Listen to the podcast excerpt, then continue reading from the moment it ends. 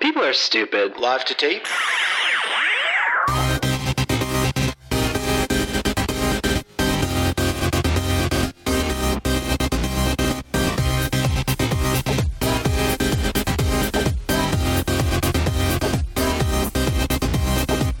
Welcome to Millennial 432. I'm Andrew. I'm Laura. I'm Pamela. And we're joined by one of our listeners this week. She is a patron, evidently kind of a friend of Pam's. We just found out before recording, at least a Facebook friend of Pam's. Kelsey, welcome to the show. Hi, thank you so much for having me. Yeah, it's great to have you on. We have a lot to talk to you about today, and uh, you even came up with a game for us, which I we're going to do in After Dark. It, it's going to force us to look ourselves in the mirror, and it's going to be hard, but that's what you got to do sometimes.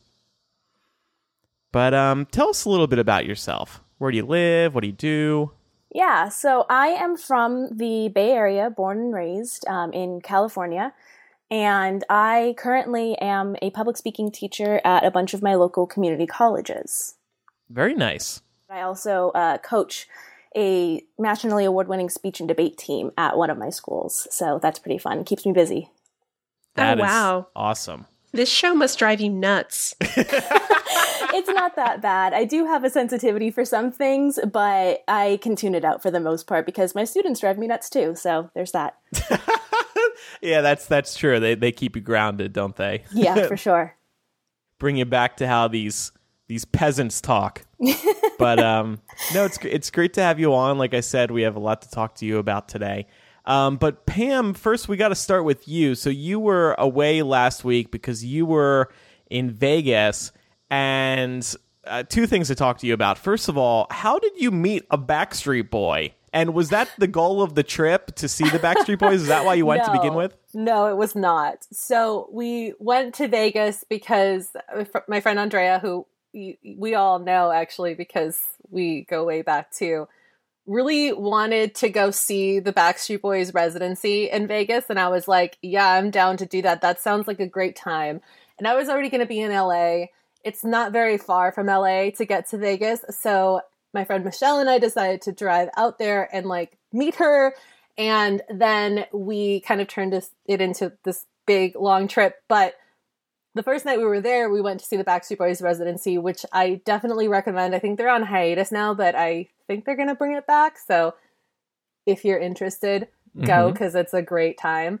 and we actually didn't pay a lot for tickets because we bought them last minute and they're technically like nosebleeds. So, right before we were supposed to go, we found out through a mutual friend about this like official after party thing that they have. And the tickets were really cheap for that. I think it was like 20 or $30. And since we hadn't paid a lot for tickets to the actual show, we were just kind of like, okay, let's go to that. So we went, and then lo and behold, two hours into that, like three of the Backstreet Boys come out, and this place is really small. It's a club at the Paris Resort and Casino, and it's right under the Eiffel Tower.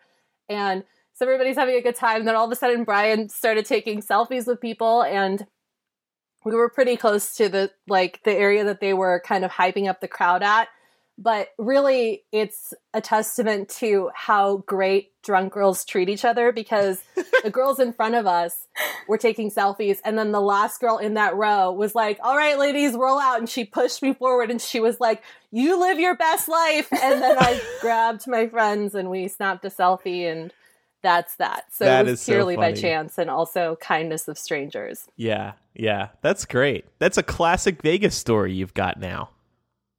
I guess so. It's way better than like the horror stories. So Yeah, yeah. Oh, I don't know if I ever told this story on the show. I got scammed. I bought fake Britney Spears tickets once. Oh no! Oh no! How much did you pay? oh, too much. Like at least two hundred dollars for Oh. the pair. Yeah, eh, but it was totally my fault. My idiot ass goes and uh, meets up with a guy I met through Craigslist. I meet him in a hotel lobby.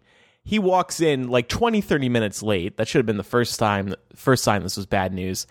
Um, he's looking around as you know he walks in. You know, looking over his shoulder, looking all sketchy. I go through with the transaction anyway because you know I was there, but I, I take the tickets, you know, I hand over the money. He bolts out of there. I start walking back to the hotel room. I look at the tickets. They are clearly photocopied tickets. And even worse, the photoshopping on the date is so bad. The font doesn't match the rest of the ticket. I'm just like, fuck. I like run back to look for him, but it was, he was already long gone. So anyway, that's a bad Vegas story for you. Yeah, that would have pretty sucked. bad. yeah, I was really mad at myself. Like nobody got hurt on my trip. Nobody cried. Nobody got blacked out. I feel like it was. That's all you can ask for. Yeah, yeah. What do you make of these residencies? Like the Backstreet Boys, they're what? Probably in their mid 40s now. Are they too young to be doing a residency? Like back in the day, Vegas was was reserved for like Frank Sinatra and these these older bands. I, I heard Aerosmith is performing there soon. They're gonna have a residency. Gaga has her residency, which I talked about last week. What's with these people retiring to Vegas at a young age? It's like nostalgia is in right now, but also I will tell you that I don't think I'm not like in my late teens or early 20s anymore, but most of the people at the show were at least 10 years older than us. Mm. So, I mean, I mean, people were cheering because at one point, I think it was Nick said, like, raise your hand if you went to high school in the '90s. the entire crowd erupted, save That's for funny. like our row and maybe a few other people in other places. But Uh-huh. I really think that specifically with a band like the Backstreet Boys that had such a long career and is still they're still making music. It's kind of hard to believe how long ago they started, yeah. but you know, eh, they they probably were way off of the heels of New Kids, and New Kids was 80s, so the Backstreet Boys started early 90s, if not a little bit before. You're yeah. talking about like the foundation of the group. So, yeah. I mean, they're a little young, but I, I, their fan base i don't think is as young as we maybe perceive them to be in our brains That's true. Vegas, uh, Britney definitely changed the idea that only older acts go to Vegas. I mean, oh Brit- definitely she definitely made it cool like it's not She Donny did. and marie and celine anymore it's right, young people too right. And Elton, he's been there forever, though. He just wrapped up his run. Um, Ugh, that said, Britney him. is an embarrassing performer. She does not sing live. She doesn't change her set list. There's nothing happening, and that's why Vegas is such a great But fit for her. we give Britney a pass because she had a hard life okay Ah, just for a a little bit. she went a little crazy and everybody's just happy that she's she's happy i think at this point i think that she's one of the only people that everybody universally gives a pass to Mhm. which is really funny. But at least you know what you're going to get. She's not hiding it. That's true. Yeah. She can dance. I'll give her that. Um, and then we have to follow up on this because we brought it up last week. How did you accidentally spend $20 on avocado toast? What's wrong with you? I don't know. I was really tired that morning. I had to take the train from my friend Michelle's house. She lives closer to Disneyland, all the way out to uh, right around Universal Studios. So that's probably a good barometer of distance for those of you that have maybe only visited theme parks out in LA. And it was the only cafe around and I went and I was looking at the menu and I think the toast was $16, but I didn't see the one in front of the six. So I thought, well, $6 is a little pricey, but I guess I'll go with it. And then I was just too embarrassed to ask for price clarification after the girl rang me up. That's so funny. And then I still left a nice tip because I'm a decent human, so I still tipped 20%. Oh so it actually god. ended up being closer to $25. Ah, To oh be my god. fair, it looked really good. It did. Thank you. I posted in the Millennial gr- group because I felt like I needed to, you know, kind of explain a little bit more since y'all threw me under the bus when I wasn't here.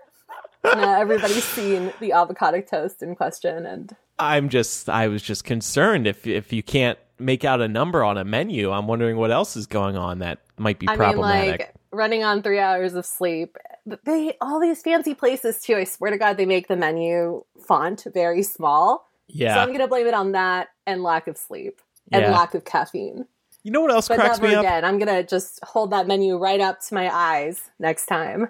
I, I what also cracks me up is dark restaurants. these le- these restaurants where you need to bring out your phone's flashlight to read the menu. What the fuck? I can't stand that kind of stuff. Like It's all about the to- ambiance. I need to be able to see what I'm eating though. like I don't know Yeah. what it is. I just I I don't like it. I agree. Um, all right, so Kelsey, we're going to spend some time with you in a moment, but first, I just want to give a shout out to some of our newest patrons Anne, Priscilla, Evan, Whitney, Sushila. Hopefully, I'm pronouncing your name right. Jasmine, Paige, Amber, Kaylee, Emma, Marissa. Just wanted to say thank you to our newest patrons. Those who pledge get early access to the show via our live stream. You get weekly installments of After Dark. You get ad free versions of the show. And most importantly, you're helping us keep the lights on. Your financial support goes to producing, editing, publishing, everything that we do. Your support lets us carve out time to create the show in the first place. So without you, we couldn't do this. So thank you very much to everybody who pledges over at patreon.com slash millennial. We have lots of benefits. Even if you pledge right now for your first time, you're going to get instant access to a lot of stuff and you're helping us out. So thank you. And Kelsey, thank you as well. You are a patron. That's why you're on the show today. Yeah, I've listened since the very beginning, so I'm more than happy to support. Awesome. Well, thank you for saying that. And you have great audio. Oh, thank Like, you. Wow. She yeah. really does. I'm turned on right now. Crystal clear. I didn't know I could have that effect on you, Andrew. I didn't need you know audio. It's just men and audio. That's that's those are the two things that get me. Right. That's the secret. Okay, duly noted. You said that you are what technically do you teach again? It's te- technically called communication studies, but it consists of public speaking, interpersonal, small group, debate, those sorts of things. Okay. Okay.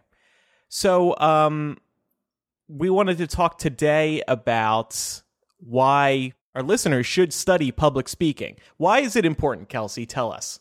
Well, first, I want to start off with a question for you all. Have you all taken a public speaking course? Yes. Yes. Oh, excellent. Not formally. okay, what do you mean by that? Um, well, when I was in, I think either middle school or high school, there was a class that they gave everybody called adolescent development, and there was a public speaking like portion Oh, of that class. Interesting. Uh, and I also used to be a teacher, Yeah. so I think some of it comes in handy there. But Yeah, for We'll sure. Um, so then, Andrew and Pam, did you take a public speaking course because it was like a general education requirement, or did you take it just because you wanted to? Like, what was the purpose of you taking the course? Mine was a. GE. Yeah. Mine was as well. And I was talking to you about this before the show. It was an interpersonal communication class. I didn't really know much about what that would entail going into it, but it ended up being one of the most life changing classes I ever had. Yeah. And pretty much most people end up taking a public speaking class or some other communication class because it's a requirement and because they have this fear of public speaking. And most people will avoid public speaking if they're ever given the choice to do so. Um, but there are a lot of reasons why you should take a public speaking class or like embrace having to take a public speaking class for a GE requirement. And so, some of the reasons that I came up with to share with the listeners today um, the first one is that you can learn how to present a coherent idea to an audience. And this can be one of the most important things for millennials because we all love having our platforms. We all love making sure that everyone knows our opinions and we want to make sure that when we share those ideas with other people that they are able to understand the messages that we are sending. But in addition to just getting our voices heard, public speaking and communication skills are the number one thing that employers look for that they aren't really getting. I found this great article from the BBC that says that a survey of more than 600 employers in 2014 found that among the top skills recruited for, oral communication was number one and presenting skills was number four. But um, only 12% of people responding to a different survey said that they would willingly step aside uh, to get let someone else give a presentation. So we like to avoid public speaking, but it can really get you ahead uh, in the job. Um, if, for example, if you are interviewing for a job, it's really helpful for you to be able to sell yourself and persuade the company or whoever it is you're trying to get to hire you to hire you. But then if you also have to give presentations later on in the job, it can help you to do that or to potentially get promotions or raises. It really just helps with your overall communication skills. And finally, mm. uh, public speaking helps you with researching in our everyday lives. And I feel like this is something that is really important, especially in today's day and age, because we need to be able to look at a piece of information or listen to a speech that a politician is giving and know whether that message is good or bad, if we should be persuaded by it or not, and listen for things like logical fallacies, whether the speaker is attacking another speaker's position or if they are attacking the speaker themselves, for example. So there are a lot of things that public speaking can really help to tune us to when it comes to encountering our everyday lives. Hmm. I never would have guessed that um, taking a public speaking course would enlighten you in terms of uh, discerning whether information is good or bad. That's interesting. Yeah, I, I spend a whole section in my class about teaching my students how to conduct research, both on Google, because I know that that's the tool that they're going to use, as well as through the school's databases and looking for legitimate news sources and academic news sources, things like that. And I also spend a lot of time talking about logic and fallacies and ad hominems, slippery slopes, all of that kind of stuff. So I definitely yeah. have focused on that more, a lot more recently, uh, simply because of the climate that we're living in these days. Yeah. And you mentioned job interviews. I, I think it would also be really important just to be memorable yeah. If you're good at public speaking, if you can walk up to a stranger and give a really good interview and maybe offer a unique personality, whether or not it's real, just make that good first right. impression. I would imagine that helps loads when they're considering all their their uh, potential employees. Yeah, I will say that what that that has definitely helped me in the I, it was my class was an oral communications 101 class, which was really nice because San Francisco State makes those courses very small entry level so you can kind of get your feet wet in a safer environment, I guess, for people that might struggle with that. Mm-hmm. But I think that the little I learned there, coupled with even what we do on here on podcasting, really helps me whenever I go into interview for everything because it's so easy to get sidetracked when they're asking you questions and you're trying to jam in all of this good stuff about yourself, mm-hmm. but just knowing that I need to bring it back to their original question yeah is really helpful and that's something that I definitely picked up from the one course I took. Yeah. Is always relating it back to what they're asking you. Yeah, for sure. And I think that it really helps you to remain centered and to speak eloquently like like Andrew was saying and that can really help you to stand out for sure. Mm-hmm. So what are some tips you can give us for being successful when you are publicly speaking or, when you are speaking or podcasting. Yeah, yes. so there's a few things that I know that my students come into my classroom with, um, and the public speaking anxiety is one of those. And so the first thing that I always, well, not the first thing, but one of the things I tell my students is to think about their audience and to think about what their audience is thinking when you're up there standing giving a speech. And in a classroom like situation, your audience is also going to be giving speeches for probably the first time, so they are just as nervous as you are. But even if you aren't in a classroom situation, no one who's listening to a message that you're sending is wanting you to fail. Ultimately, we don't like seeing other people mess up when we are trying to listen to a message that they're giving, and it kind of gives us that secondhand anxiety a lot of the time. So we know and we can know in our heads that our audience doesn't want us to fail and they're not like cheering for us to fall down. And i think that that can really help to lessen some of that speech anxiety. But a couple other questions that you can ask yourself is whether the audience is understanding your message how you can make yourself more clear to your audience. So, am I talking too fast? Am I using language that my audience won't understand? What questions might they have? Um, that's one of the things we teach in persuasion is what objections might the other, might your audience have? So, if they were playing devil's advocate, for example. Um, a couple other things just to keep in mind is that typically when you are giving a speech, it's a lot bigger in your head. It seems like when you're standing in front of a classroom and you're super duper nervous that your hands are shaking visibly and that your voice is quivering and all of those sorts of things. But really, it's not as bad as you think it is. And your audience probably isn't going to be able to tell that you are nervous unless you tell them that you are. And in fact, having nerves around public speaking is perfectly normal. And confession, I'm nervous right now, right? This is my first time ever on a podcast and I have 13 years of public speaking experience, like half my life, and I still get nervous when I do public speaking. I had my first day of class for fall semester this morning. I was nervous then because it was a new audience. I don't know how these students are going to react to me. I don't know whether they're going to laugh at my jokes, those sorts of things. So I get nervous too. Everyone does. It's perfectly normal. And yeah. the best way to reduce those nerves is to practice, practice, practice. And this is for a couple different reasons. First, it helps us to increase our own knowledge of our topic and really get to know how we're going to be talking about things, what order we're talking about things, where we found information, those sorts of things. And that can help to decrease your nerves because the more comfortable you are with it, the, like, that's one less thing to worry about. And you can also do things like practice the tone of voice that you're going to talk with, when you're going to pause in your speech, any gestures, facial expressions, all of those sort of nonverbals. You can practice all of that in front of a mirror, and that just makes you more and more comfortable with the speech the more that you practice it. So those are really the biggest things because I know that nerves are really the biggest problem that a lot of people have with public speaking. So I hope that that can help someone.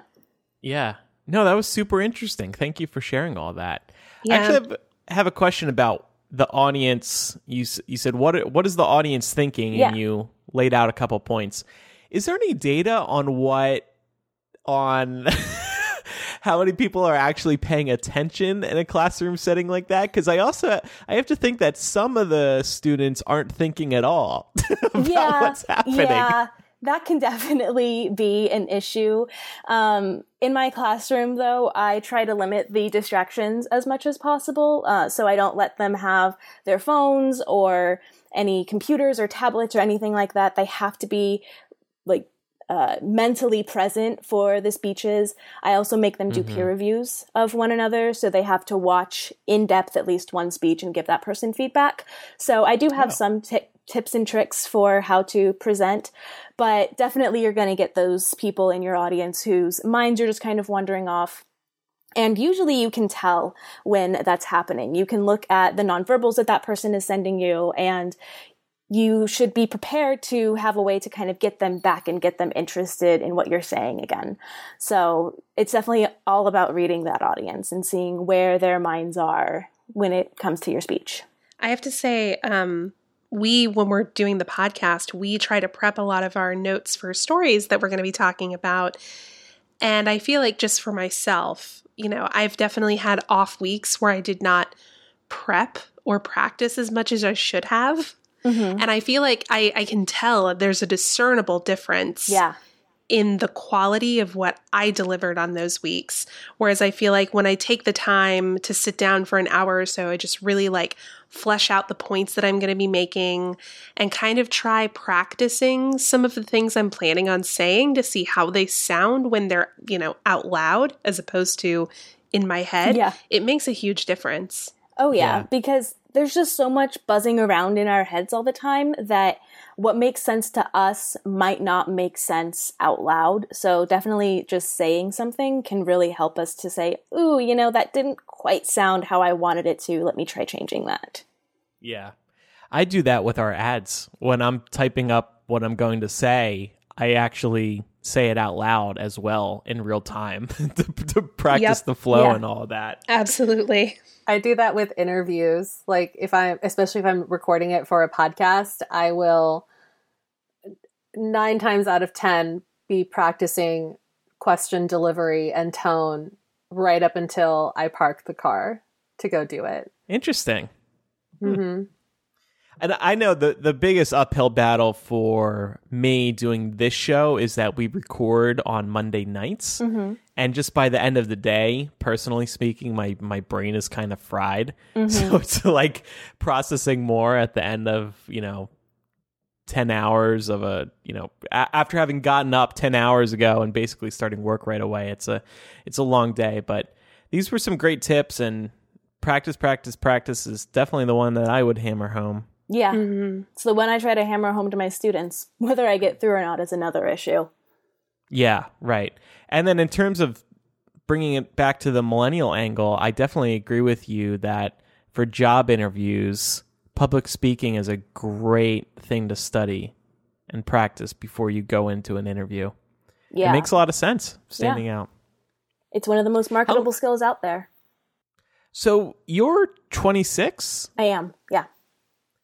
How are you enjoying teaching so far, and how many years have you been a teacher?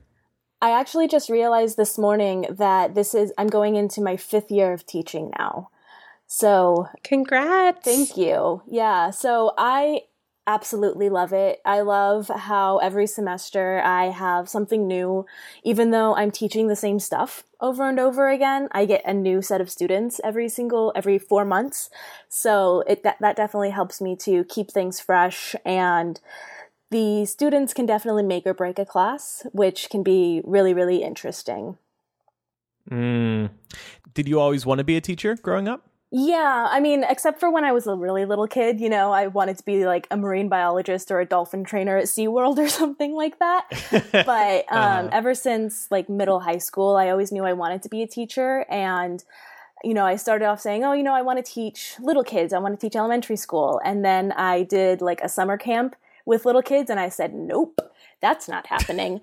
um, so I just kind of went up and up the age ladder until I took my first public speaking class and said, okay, this this is what i want to be teaching and so i just kind of went from there That's awesome, and good for you for you know it, you're lucky in a way to have discovered what you wanted to do at a relatively young age, oh and totally clearly you've you've got it together, and you sound like a great teacher. I'd I'd love for you to teach me. well thank you I'd love to be in your class. uh, yeah, cool. Any other questions, ladies? No, Or but I think Kelsey, Kelsey's going to be able to give us some great advice throughout the show today. yeah, or just we'll email you from time to time and be like, help, help. what do i do It also makes me feel a lot more normal that, you know, I talk to myself and Yes. practice what I'm going to Yeah. say because I really thought that I was the only one. nope a lot of us are talking to ourselves in the mirror That's something that really plagues us all in general. Everybody thinks they're kind of alone in any Mhm. sort of struggle, but really we are not. yeah Whether it's public speaking or anything else, it's just such an important thing to remember. It's very deep, Andrew. Well, yeah, it's true. It's true. It's nice. It's a really nice sentiment. I've had this idea for a website for the longest time, and I think I've told Laura about this at least, maybe some other people. I want to make a site called Not Alone. And it's just where you read stories from other people sharing your struggles about anything relationships, money, public speaking, podcasting, horrible upstairs neighbors, just so you don't feel like you're Thanks, alone. Thanks, Andrew. Aww. That's really sweet. Yeah, yeah. He says that because my upstairs um, neighbor is and- and being a Kel- bitch right now. Yeah, she messaged us. What's she doing? Can you share? Just mostly like the volume level, which I don't I don't particularly care. It's just kind of like, oh, I'm podcasting right now. Like, come on. Well, yeah, you got to do what I did to my shitty neighbors a few months ago. They were like, talk on the phone a little quieter, please. She was yelling at me, remember? I said, I'm not on the phone, I'm podcasting. Oh yeah, I'm sure that would make a difference. probably difference. just get even louder uh, yeah. Well, anyway, speaking of things that require preparation, we do have a few news stories ahead, including some hidden from the headlines. But first, a quick word from one of our sponsors, Rothy's. Why does style have to mean zero comfort? How sick are you of blisters and sore knees and feet from wearing heels all day? Well, look no further than Rothy's. They make the insanely stylish and comfortable flat that is helping save the world from plastic by repurposing it into a shoe that will surely become the new staple of your wardrobe. It will blow your mind that these are made from recycled plastic water bottles because they are so soft. On top of that, it comes in three fashionable styles the flat, the point, and the loafer. The color and pattern selection is amazing, and they're always updating their lineup. They launch new colors every few weeks and sell out constantly. I get so many compliments whenever I wear my magenta racing pointed flats. They're this beautiful plum color with baby blue racing stripes on the sides, and I always feel so fashionable at work without my feet aching from wearing uncomfortable dress shoes all day. And to top it all off, Rothy's are machine washable because let's face it, feet sweat and flats can get stinky pretty quick. But take out your Rothy's insoles and throw them in your washing machine with the flats, and they come out looking brand spanking new. It's awesome. Mm. I love my Rothy's, and I know you will too. Right now, Rothy's has an amazing deal for our listeners. Use code MILL to get free shipping with no minimum purchase amount required. In addition to the free shipping, you'll also get free returns and exchanges on your Rothy's shoe. And trust me, you won't want to return them. Go to rothys.com, that's R O T H Y S.com, and enter M I L L to get your cute shoes and free shipping. It's a no brainer. These are shoes that are comfortable, stylish, and sustainable. And don't forget the free shipping. Go and get yourself a pair today and be part of the solution and look awesome doing it. Rothys.com, promo code MILL. Get this deal while it lasts.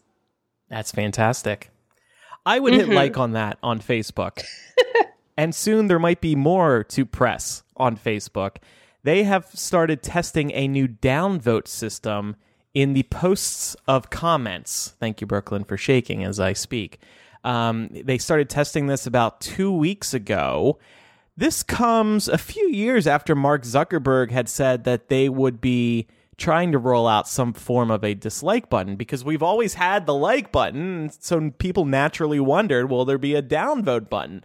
We sort of got that when they started rolling out these emotions where you can heart a post or sad a post or whoa a post or mad a post.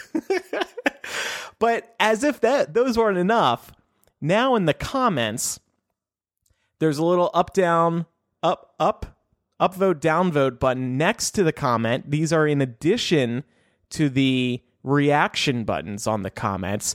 It looks very similar to Reddit. The key here to me, and now Facebook hasn't officially commented on this yet, other than saying, yes, they are testing this. The key here to me seems to be that this is anonymous up down voting. So, unlike the like button or any of those reactions, if you upvote or downvote, nobody knows what you hit, but you still get to see the total number of votes. I find this weird because now we have to like something and up down vote it. It just seems it seems like too much. Why are you giving all this to us to do, it feels like we're starting to have chores to do on Facebook that we have to housekeep the comment section of every damn post. Does anybody here would would any of you use these up down vote buttons if they do roll this out worldwide? Maybe, I don't know. Probably not. I don't. Also, am I the only person that doesn't really read the comments on other people's posts though?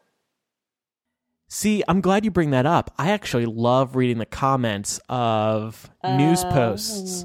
Like on the New York Times, that's one of my favorite things to do. If it's like a post that Why are you going to bring more negativity into your life, man? No, it's good stuff though. Like I go to oh, New York Times well, and I read I see an article about how awful Trump is and then I go in the comments and people are reinforcing what I already know. And sometimes they do it in a funny way. So I have a great right, time. That's different. but yeah, I mean, for the most part, I, I don't think I have a lot of news that's going on on my feed, thankfully, or I think I would go crazy. But uh, if I'm on Facebook and I'm reacting to a friend's post, nine times out of ten, I'm going to like it and not bother to extend it and read what anybody else had to say on there. Interesting. So. Laura, Kelsey, do you two look at the comments? I do sometimes, but for the most part, like if I'm on Reddit, for example, I hardly ever interact with the upvote, downvote buttons. Like I'm much more of a lurker and I just really don't care enough, I guess, to upvote or downvote. And I kind of agree with what you said, Andrew, that it's just too much. Like, why do we have to react emotionally and then also upvote, downvote? Like, yeah. just no, stop it. Yeah, I'm also a lurker yeah. when it comes to Reddit. Um, but I do enjoy the comments themselves. So I don't interact, but I get a chuckle out of reading that stuff. But with Facebook, I feel like there's a sense of accountability that's being taken away by doing this. You know what I mean? Because, like, at least the way that it hmm. stands now, if you see that somebody liked or disliked something, you get a sense of how they feel about something. So if somebody put up an article like Donald Trump says Mexicans are rapists, and you see like five of your friends put the angry face, you're like, okay, these five friends aren't assholes. And then you see that like your racist uncle loved it, you can be like, well, cool, I'm never going to speak to you again. So I, I feel like there is sort of a lack of accountability here where people can sort of like hide behind their boxes, you know, their computers and and just sort of like mm-hmm. reinforce their existing echo chamber, which is I feel like something Facebook is trying to get away from. Yeah, I feel like this is just trying to clean up the comments, and I'm not sure it's necessary because A, you can already report comments if they're problematic. I guess this makes it a little bit easier by just downvoting it. But B, the best comments float to the top of popular posts anyway. It shows you the quote unquote top comments and is usually the most liked comments, and that's how I read all the good stuff. I I think that this is probably a way for them to maybe tweak that algorithm a little bit more um, so yeah. that you can see like your top comments maybe but i don't know yeah i guess we'll see but i think we all seem to be in agreement that there's just too much happening now between the like button and the up down vote button it's like whoa that's overkill and plus oh share oh and maybe comment too oh and then text it to your friends all these different options. All right, what else is going on, Pam? well, here's something you guys might be downvoting. Uh, according to the Today Show, there's a new reason why us millennials can't afford to buy our own property, and that is destination weddings and also bachelor slash bachelorette parties. Apparently, we're just spending way too much money on going to our friends' big days, and that's why we're not buying houses at the rate that our predecessors were. So, here's the interesting thing the research here in the story that, that the Today Show highlighted is actually from Zillow. Who is, of course, a really big real estate app. And um, there's not very many sources that kind of fuel the point that they've laid out. Uh, in fact, um, they didn't back up most of their estimated sources, which claim that each of us probably is going to attend about nine destination weddings in our 20s, uh, which brings us to a total about of about 13. This is like the funniest story I've ever heard. I can't even take this seriously. this is so ridiculous, right? Like first we're responsible to for the demise of mayonnaise, and now we just go to too many weddings, so we can't afford houses. So they said that it totaled if you take nine destination weddings, that would cost you about $13,500. I think that part could potentially add up.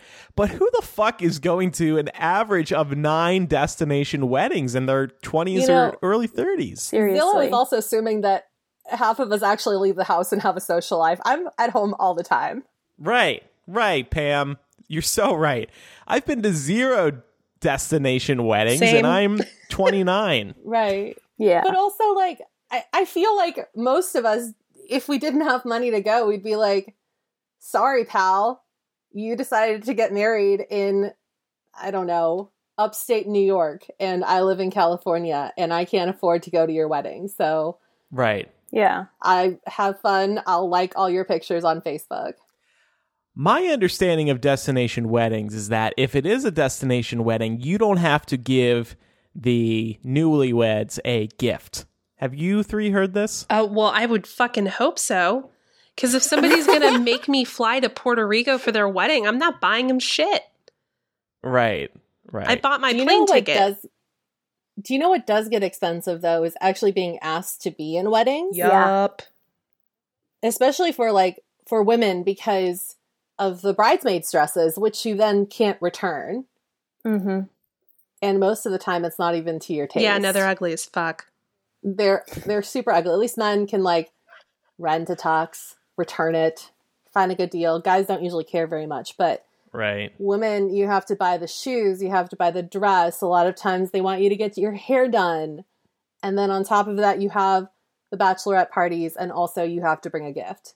hmm Yeah. Yeah, It's it's, expensive. I was really lucky when my aunt and uncle got married because um, I was a bridesmaid in their wedding and they like the bride just didn't give a shit basically she let us she said as long as the dress is blue that's fine and um, we just went down to the Santa Cruz Beach boardwalk for the uh, for the bachelorette party, but it was def- it definitely didn't cost me an arm and a leg, and I got to use the dress for prom that year too because I was still in high school.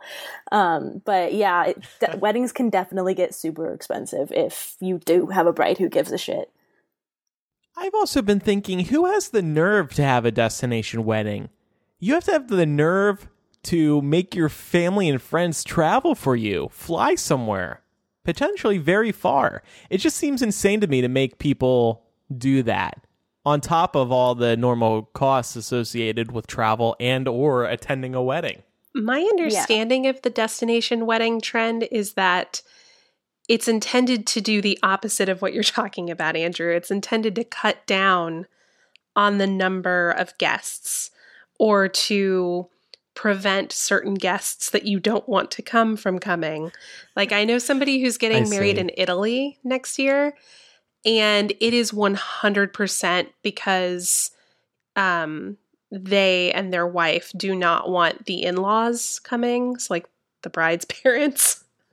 Oh wow. Yeah. So like it it can definitely be to cut down on that. I also have a friend who got married in Jamaica a couple months ago and it was like close friends and family only. I think their entire wedding party was six people and then their both sets of parents came and that was it. Hmm. But still, if you do get invited, you gotta you gotta pay all those costs. So uh, you still gotta have think- some nerve.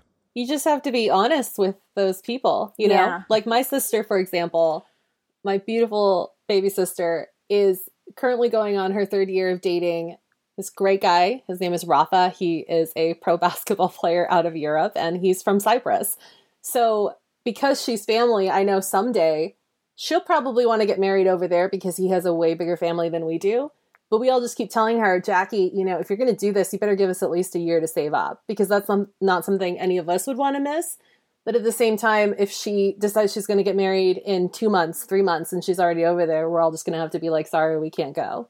You know? and I think that that is like an expectation that the um, that the people who are getting married probably have is that they they know that some people that they invited probably aren't going to be able to make it if they do this destination wedding. So All right, so we know that we are consistently getting blamed for the demise of a multitude of different businesses and sanctions, but uh, let's kind of switch gears a little bit and talk a little bit about the baby boomers who, you know, clearly don't have enough money to retire. So, with that in mind, why do we think that they're so dependent on Social Security? Why didn't they, you know, think hard about how they were going to save money for themselves or also save money so that we wouldn't be in mountains of debt for student loans. It's all the bingo they play You at their so? local community center. Yeah. I think it's the fact that, you know, my grandparents need to have two separate sets of china. you got the good china and then like use. the regular china and then the in between china. Yeah. Four sets of silverware. I think Yeah. it's the fact that they keep their cable subscription so they can watch Fox News. Stream that shit, guys. oh my god. And I heard they killed ketchup. And the frozen food industry. Yeah. Not to mention all of the wars that they've gotten us into.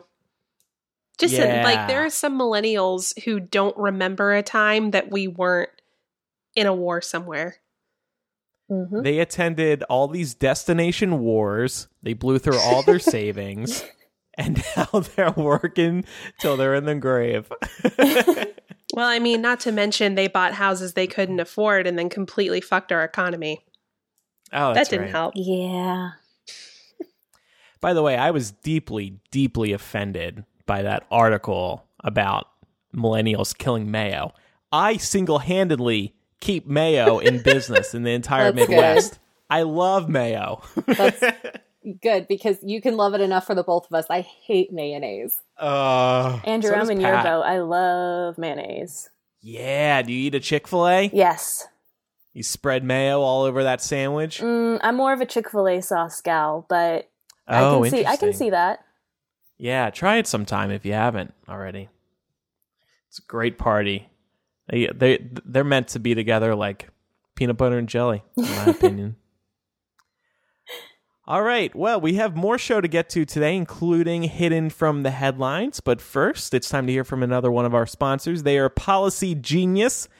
We've told you about them before. If you haven't visited them by now, you really need to get on that. They are the go to place for anyone searching for insurance policies of all types. They have insurance policies for everything you need, but they've really been promoting their life insurance policies lately. Turns out most people think life insurance is really confusing, which may explain why 4 out of 10 people don't have it. Maybe you're one of those people. Don't be that person. If anything were to happen to you, it's important that your loved ones are taken care of. Besides, life insurance rates are actually the lowest they've been in 20 years. Policy Genius is the way to quickly and easily compare quotes from the top insurers to find the best policy for you, whether it's for life, health, dental, pets, house, renters. It's all there. And that's the genius of it. One simple site to go to to find the best rates. How does it work? You visit the site, you click the type of policy you're looking for, it'll ask you a few questions about what you're trying to insure, and then you're done. It shows you the policies you can sign up for and the prices right there, so it's very easy to compare. I love using these guys. It's so easy, they've helped over 4 million people shop for insurance and placed over $20 billion in coverage. Don't let insurance shopping suck anymore. Use these guys. Make it quick and easy. If you need life insurance but you've been putting it off because it's too confusing or you don't have the time, check out Policy Genius. It won't be confusing. You will have the time because it's quick. Go to policygenius.com, get quotes, and apply in minutes. It's that easy. You can do it right now. And you should because, like I said, rates are their lowest in 20 years. Policy Genius is the easy way to compare and buy life insurance. All right. Thank you, Andrew. Moving on, this week in Hidden from the Headlines comes a story from my home state of Georgia, where some pretty supreme fuckery is underway to further disenfranchise black voters in Randolph County, which is in the southwest part of the state. Um, Randolph County is predominantly black and has swung Democratic in all elections in recent history. It has nine polling places currently, but a new plan is on the move to shut down seven of them. Randolph County has no public transportation, so voters will largely be unable to reach the remaining two polling places without access to a private vehicle. Many residents of Randolph County do not have vehicles. Why is this happening now? Well, for that, we'll need to back up a little bit and look at Georgia's most recent gubernatorial primaries. Stacey Abrams is the Democratic candidate for governor, and she faces off against Brian Kemp this fall. While her list of accomplishments is long, the common narrative you hear about Abrams in the news is that if she wins, she'd be the first black female governor in U.S. history. Her opponent is effectively a mini Trump who ran on a racist and xenophobic rhetoric um, based campaign in order to win the Republican nomination. He even ran a campaign ad in which he threatened to kidnap undocumented immigrants in his truck and, quote, take them home. This is one of the most watched races in the United States right now, with Abrams and Kemp running almost neck and neck, and the possibility of Georgia flipping blue for the first time since Democratic Governor Roy Barnes was ousted in 2002 makes this a particularly contentious race. So, we might all be wondering why this background is relevant. Randolph County's election board, which consists of two members, is behind this plan to shut down seven of the county's nine polling places. They claim that the polling places they want to close are in disrepair and not compliant with the Americans with Disabilities Act. However, these polling places were used as recently as Georgia's primaries in May and as well as the 2016 general election. Local elections boards fall under the jurisdiction of the Secretary of State. Any guesses who that is? it's okay if you don't know. I'll spoil it for you. Brian Kemp, who is the who is? Republican nominee for governor, is our Secretary of Oh. State. Now, to his credit, he has called for Randolph County to abandon its plan to close these polling places. However, he has also declined to resign as Secretary of State amidst calls for him to do so. This is because his opponents view his position overseeing Georgia's elections operations as a strong conflict of interest with his current campaign to become governor. Um, Kemp claims that these types of issues can and should be resolved on the county level, which leaves many people doubting the sincerity of his call to abandon the plan in the first place. Um, so, just taking a step back here, I'm really curious to get any thoughts or reactions to this story. Yeah, my first thought is just about that major conflict of interest. Like, how on earth can someone who's running for governor say, oh, I'm just going to shut down all the polling places in my opponent's likely winning districts? Like, that just really grinds my gears. Mm-hmm. Yeah. Well, what c- could he temporarily step down from this position? No, he could not. Yeah. No, he um I mean, he was elected and again to his credit, he's saying, "Hey, listen, I was elected to this role and like I'm not going to step down from it just because I'm running for something else." And there's really no Right. rule in place saying that he has to or should do that. Um Yeah. but I I do think that even if the tables were turned here and it were um, a majority conservative county that was having its polling places taken away, and the person who oversaw that was a Democrat, I would have questions about that as well. Um, it it just doesn't seem very ethical, and certainly. It seems disingenuous for that person to say, Hey, I'm against this. Don't do that. But ultimately i'm going to leave it up to you guys to decide what you do. Um, and really the thing that i want to drive home here is this is being decided by two people. The board is only Yeah, made up of pretty two people. It used to be three one of them resigned. Even three isn't many. Yeah, that's pretty no crazy. not at all. Uh, So, obviously, we like to talk about things that you can do here on the show to um, sound off against these types of events. Obviously, reaching out to your representatives, especially if you live in the state of Georgia, is going to be helpful. Um, but we also have some direct contact information we'd like to give you. So, the Randolph County Board of Elections can be reached at 855 782 6310, extension 5. Um, please note that they're going to be voting this Friday, August 24th. So it is coming up pretty soon. Mhm. If you have anxiety about talking to someone on the phone, they can also be reached by email. And we're not making this up, it's from their website. Their email address is tblack.randolphcounty at gmail.com, Cool. which is, which is, you know, another question. I feel like anybody who uses a personal Gmail account for government business should be investigated. Mhm. Yeah. Um. So please, please, please use your social channels to speak out about this. Don't let this story, like, don't let this die on the vine because this has the potential to severely impact minority voters who need to have a large voice in this election because we are looking at effectively what I think is um, it's like the 2016 presidential election, except on the state level in Georgia. mhm.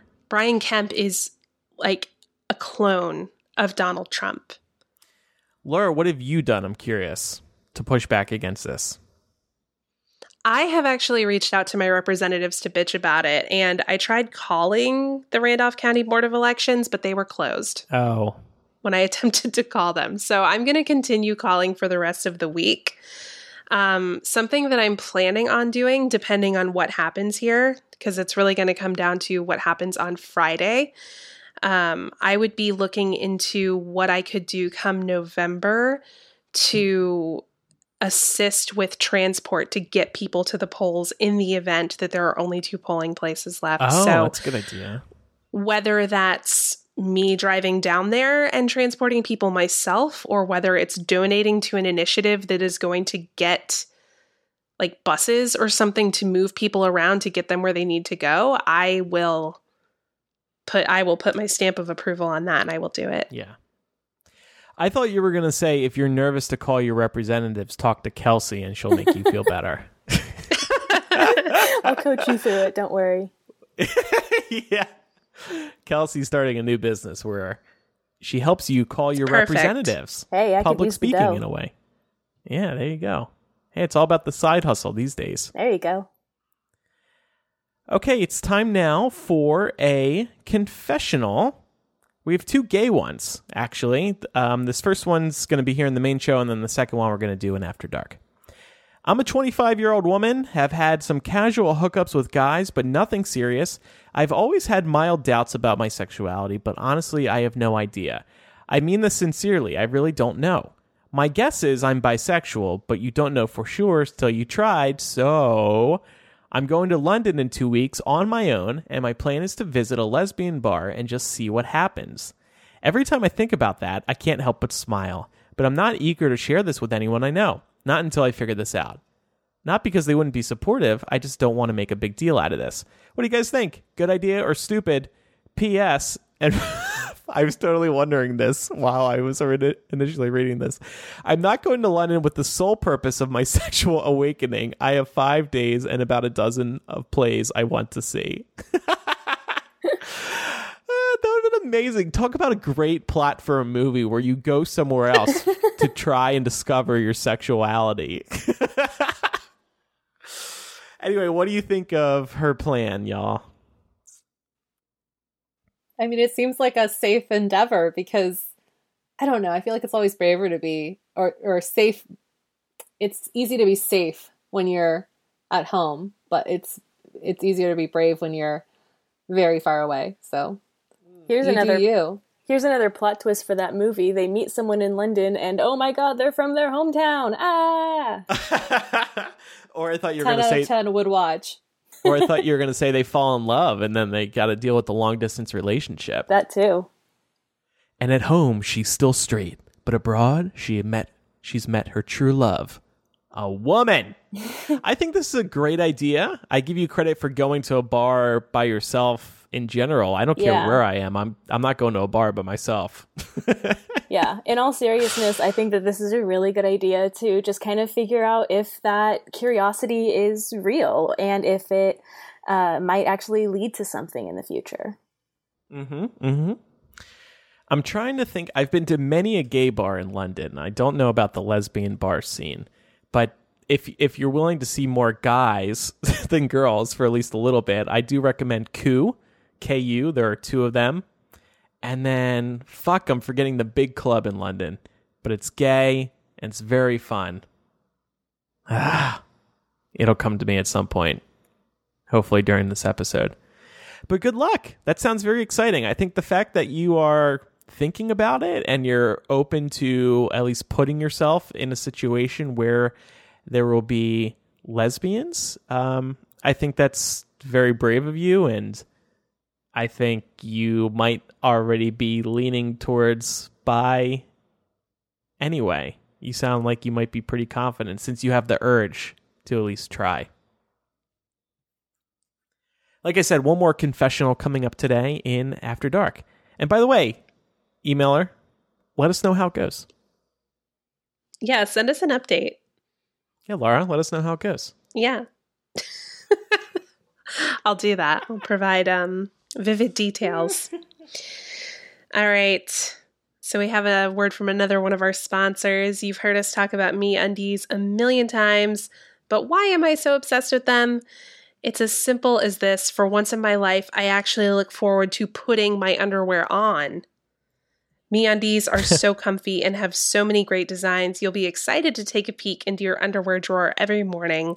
And you can wear these undies for any occasion work, working out, sexy times, podcasting because all of your friends live on the internet. In all of these situations and more, Me MeUndies is there for you. Why are these so soft? Because they use micromodal fabric, which is fancy science talk for fluffy clouds and angel kisses. They're three times softer than regular cotton. It's the exact fabric you want down there. MeUndies releases multiple fun prints each month in matching socks and bralettes. I just got a pair of incredibly soft MeUndies socks in the mail and I cannot get enough of them. I love pairing them with my glow in the dark jellyfish undies just to be super extra while I'm being extra comfy. You're going to love these undies, but if you're not into it, just send them back for a full refund.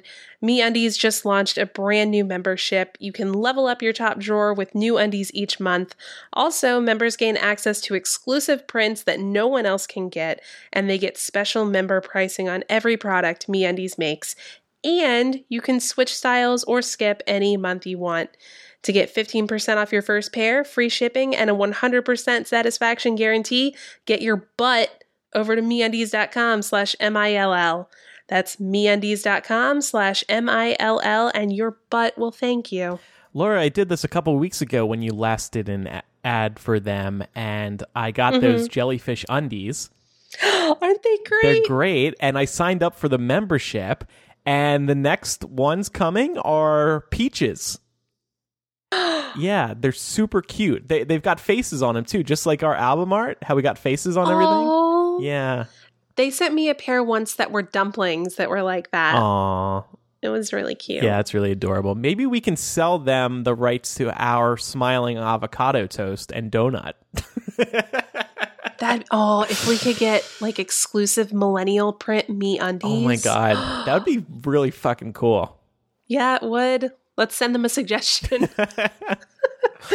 Um, I figured out the gay club I was talking about. It's Heaven. It's called Heaven, and it's right near Charing Cross Road, so it's pretty centrally located next to Trafalgar Square, and it's a great place. It's very large and very gay.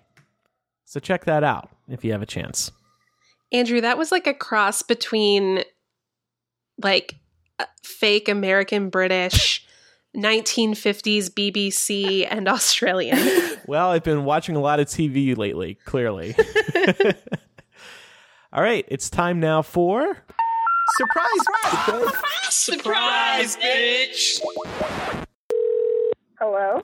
Mana. Oh my god, Andrew? It's about time, right? Oh my god, I'm so excited! Hello. H- Hello, how are you? Am I pronouncing your name right? Uh, it's pronounced Mana, but since, you know, you're you, I'll let it slide. Yeah, that's why you knew it was me because I was pronouncing it wrong. yeah. What What are you up to? Oh, how are you guys? Oh, I'm doing well. I just got off work. Oh, great. Where do you live?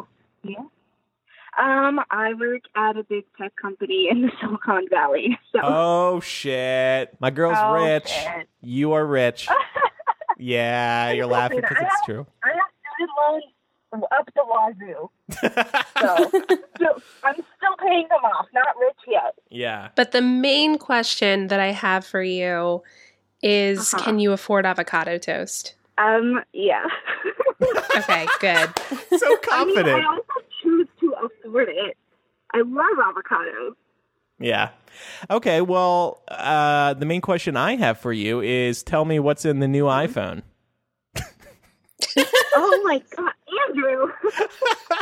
uh, I don't know. Uh, maybe she does work for Apple. Interesting. Anyway, um, hey, we were talking about destination weddings earlier. Have you been to any of those? Um, so I'm Indian, and a couple of my relatives have gotten married in India. Okay. That's not really like a destination wedding, like, but it's still international. Yeah, yeah. Well, we were just saying how crazy they are, especially because there was a recent report claiming that millennials can't buy houses because they spend all their money on going to destination weddings. Oh my gosh, that's wow. Okay, so that makes sense because I mean that sounds kind of ludicrous, but um, there are a lot of friends of mine that have gone to other people's destination weddings and they make like a whole trip out of it. But I'm not sure a trip would prevent you from buying a house. Right. Just like avocado toast wouldn't. Exactly. It's not like I buy one every day. it's like it's a little treat yourself avocado toast. yeah, yeah. We also wanted to ask you about the midterm elections, but actually, since you're in the Bay Area, do you um, Uh-huh. are politically what are you making of Trump's backlash to the fires that have been engulfing California? Oh man, I did not read up on the political news today. Can you guys inform me? Oh, he's just been blaming like the fires on Canada and California not taking enough water from the Pacific. What? Yeah. That's why fires happen? Yeah, I know. It doesn't make any sense. Like I mean, I think it's just kind of sad that the fires are happening. There's a lot of dry brush here, and they happen pretty often. And it's really sad what they're doing to houses and displacing people. Like, I don't think you should just. I mean, I don't think he should just blame people in Canada or whatever. I I don't even follow. I need to read some articles. I thought you would ha- have any of have any of the fires been close to you? Um, the Napa Sonoma fire was, I mean, it affected my friend's wedding location. She was getting married in Sonoma, Oh damn. and so she had to, you know, deal with some vendor situation over there and see if her venue was still able to accommodate her and her party. But yeah, like it's affected people definitely. I mean, you can still see some of the the damage when you drive around Sonoma. So Yeah. Still still prevalent. And and now your friend's going to have to have a destination wedding and you can't afford that because you got to save for a house. I know. Sonoma's right here. Now she has to go to like the Dominican Republic. or wherever people get married. I don't even know. Do you like living in the Bay Area? Do you think you're going to stick around there? I grew up here, so I do love it. It's a little liberal bubble, which I do enjoy. but um yeah, it's a little stressful. I mean, especially working in tech, like you're kind of just working a lot. So I hope one day I can take like a long trip somewhere or like people get all fancy and take sabbatical. So maybe I'll end up doing that. Yeah. I don't know. Yeah. Well, you're going to Yeah. earn it after you release the new Apple Watch in a few weeks, which I'm very excited for, by the way. I have no idea what you're talking about. Uh, all right. Well, we'll let you go. Thank you for your support. Thank you for letting me oh, tease thank you. you for you guys are the best. You guys make my week every week you guys are on. So Oh, well, thank you. Oh, Thank you very much. It's gonna make me Love cry. guys. Yeah. Stop it, Laura. I can't make you cry. You can make me It's cry. happy. It's happy tears. It's a happy Oh, cry. Okay, good. Yeah. Okay. Then I'll like. All right. Well, thanks again, and thanks for your long time support. And have a good night. Thanks for calling. Have a good night. You're so welcome. Bye. Bye. Bye. Oh, she was sweet. You know, it's funny. I used to work for um, a tech company that rhymed with um, Maple, Mm-hmm. and you had to be very careful about how you answered questions like the ones you were asking. her. Yeah, I yeah. I, I'm expecting an email later. Hey, can you edit out all that stuff for you? I mean, I'm just guessing. I don't freaking know. It's either that or Google or Facebook or Uber. I don't know. uh, but I really am excited for that new Apple Watch. The rumors look pretty sweet. All right, well, that's what we have for everybody this week. Until After Dark, that is. Coming up, we've got another confessional, and Kelsey put together a game for us. Oh boy, we're going to face the facts. We are going to hear what our verbal fillers are because Kelsey actually went back. She listened to episode 430 to study what each of our verbal verbal fillers were, and she, Oh God. we're gonna I guess don't what do they that were. normally, I promise. she told me that in the email too. we're gonna guess what they are, and then you're also gonna help us conquer them I am. with a, with a little challenge. So this will be great. This will be like a little lesson for us. I can't wait. yeah, and you guys get it for free. Yeah. Ooh, I like free. Well, if you do really good, maybe we'll refund you a month of Patreon to thank you for your Hey, time. Hey, look at that. but Kelsey, it has been great having you on the show today. Thanks. Well, for thank you so us. much for having me. I've really enjoyed being here. Good. Are you in the millennial group? I am. Okay. Maybe if anybody has any questions for you, they can shoot you questions. Maybe if you then they need they need tips or something. Yeah, absolutely. And you can, you know, feel free to charge them. I mean, do what you want. Doesn't matter to me. um, and Laura, what's our closing song today? Our closing song today is uh, in memory of the Queen of Soul, Aretha Franklin, Mm, and the song is Rock Steady. okay. Thanks everybody for listening. I'm Andrew. I'm Laura. I think we lost Pam. Oh. Yeah, Pam's power went out. Oh no. Pam's power went out. And who's that last person over there? And I'm Kelsey. Thanks everybody. Goodbye. Bye.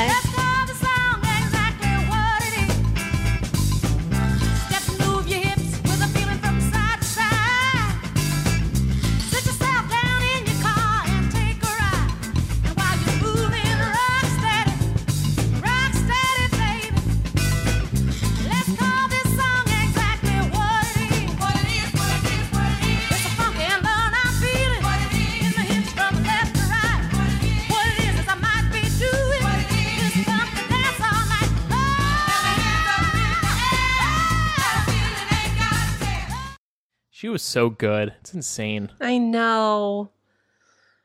At work, somebody put on an Aretha Franklin playlist the day that she died and just had it playing, and oh, oh, just broke my heart. Yeah. Actually somebody on my street was blasting it out their window the afternoon she died to let everybody hear. I thought that was sweet. Oh man. And um I watched her performance of A Natural Woman from uh Mhm. the Kennedy Center Awards. Was that it? And Probably. and uh, Obama's there. And what's that woman? I'm forgetting her name, but she was losing her shit as Aretha was performing this, and this was only a few years ago. She was performing up until last year. I actually, I love, I love watching final performances, like final interviews, stuff like that, before somebody dies. She still had it together last year. She was belting out those chords. I was like, damn girl, good for you, living a full life. yeah, to the very end.